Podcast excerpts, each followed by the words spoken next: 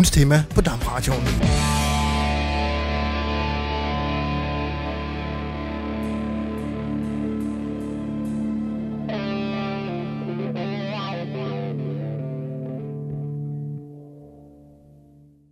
Hvad er p-pillen kommet til at betyde? Gynækologen, brevkasseredaktør ved østrogen.dk, Christina Felding, har kaldt p-pillen for en revolution for kvindens seksualitet. Vi har Christina Felding i telefonen, og jeg siger velkommen. Tak for det. Christina, du har også skrevet, at for kvinden var der et lighedstegn mellem forplantning og seksualitet. Ændrede det sig med det samme via p-pillen?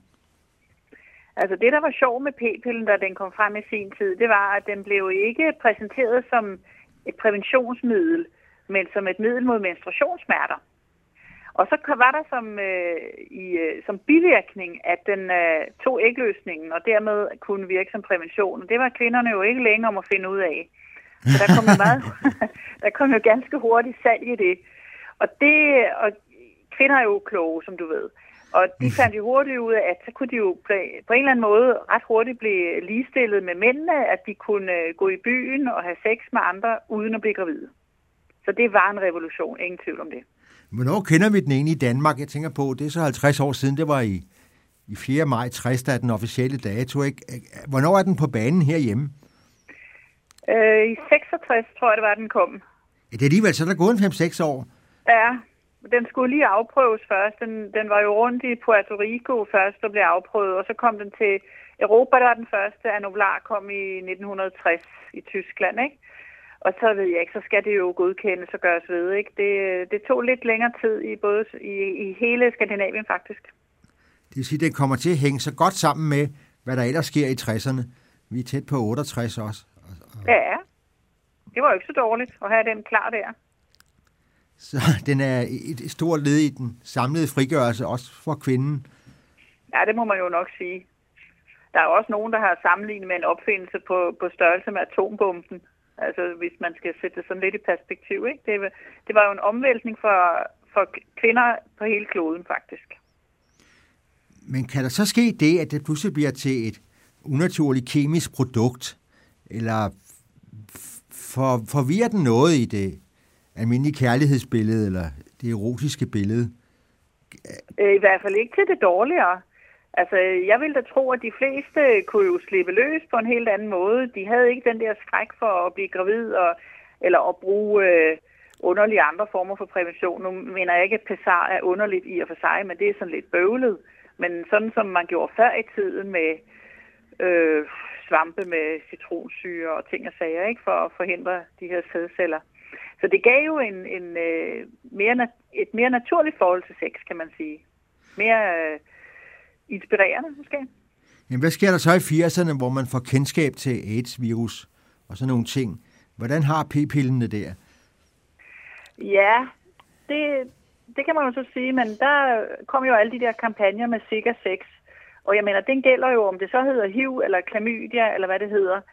Så er det ukendte partner, så skal man bruge kondom, og længere er den ikke. Det har ikke noget med p-pillen at gøre i og for sig.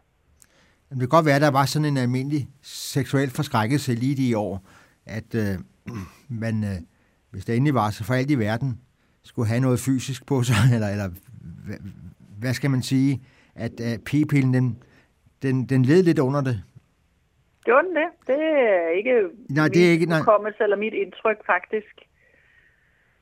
Altså, promiskuitet har jo altid øh, fået skylden for mange ting, ikke? Og det er klart, at jo flere partnere du har, det større er din risiko for at få øh, smitte af en eller anden art. Ikke? Men hvis du så forstår at beskytte dig samtidig, altså, jeg, jeg synes ikke præcis, der er noget med selve p-pillen. Jeg tænker på, om der kunne være et spørgsmål om tillid i det. Øh, tager du nu dine p-piller, øh, eller, eller, eller hvor, hvor det andet er måske er så konkret lige her og nu, hvor man har en anden, anden skræk også, at man kunne blive smittet med noget grimt eller sådan noget. Jo, at det kan da godt være, at det fraholdt nogen for at gå i seng med den første og den bedste, men øh, det gør vel så heller ikke noget, altså. Hvordan går det med den i dag? Og 2010? Altså, den, den, har jo, den har jo fået nogle nedture en gang imellem, og det er jo blandt andet, når pressen øh, fremturer med et eller andet negativt. Og det bliver altid fremstillet primetime i fjernsynet, og så falder øh, salget næste dag, og så kan vi andre lave aborter i månedsvis bagefter. Det er fordi, der pludselig kommer et eller andet ufordelagtigt, ikke nødvendigvis sandt frem, men øh, det bliver fremstillet sådan, som den evige sandhed, så kvinderne, eller specielt de unge piger, tror på det.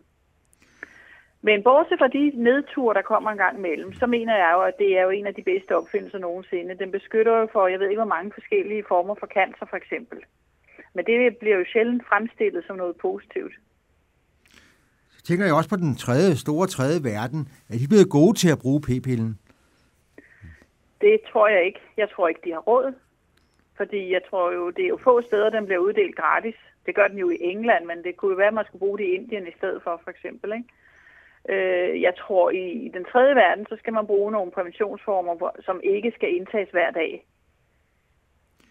Ja, så er der jo også de store katolske lande, de store katolske ulande, hvor man kan sige, paven stadig har det sidste ord. Det kan også være et spørgsmål om, hvordan han forholder sig til p-pillen, ikke? Jeg ved faktisk ikke, hvordan den øh, nyeste pave forholder sig til det.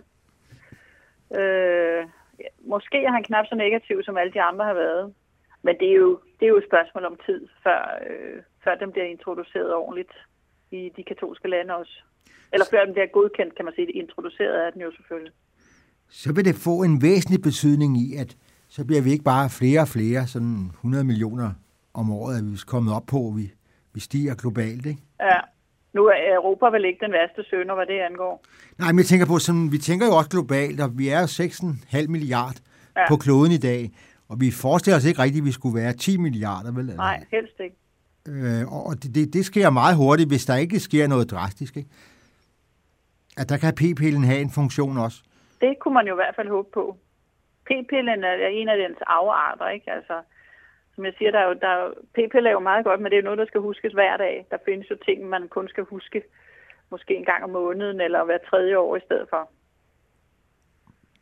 Så, så du har de bedste forhåbninger, om man også kender til den om 50 år? Det tror jeg helt bestemt. Og Vi... det man så kunne håbe, men det har, det har jo nok lange udsigter, det er jo en p-pille til mænd. det ja. øh, ved jeg ikke rigtigt, om jeg tror på. Og den seneste Øh, det seneste, jeg hørte til en kongres for nylig, det var, at ja, der gjorde nok i hvert fald 20 år. Jamen siger man en gang, indirekte har den jo kommet til at betyde meget for mænd, men hvad kom den egentlig til at betyde for mænd? Ja, altså hvis de selv skulle tage den, så har mænd det jo sådan, at det er jo ligesom mænd tør heller ikke blive steriliseret, for de tror jo, den falder af. Og de tror jo så, at de mister potensen, ikke? Altså det er jo, den, den er jo i og for sig under afprøvning og sådan noget, men at få den ud og blive kommercielt tilgængelig, det tror jeg har lange udsigter. Jamen, har manden kunne tåle kvindens seksuelle frigørelse, er han blevet bedre af det? Jeg ved ikke, om han er blevet bedre, men han er jo været nødt til at affinde sig med det i hvert fald. Det vil sige, at han er blevet et mere demokratisk væsen efter p-pillen? Måske.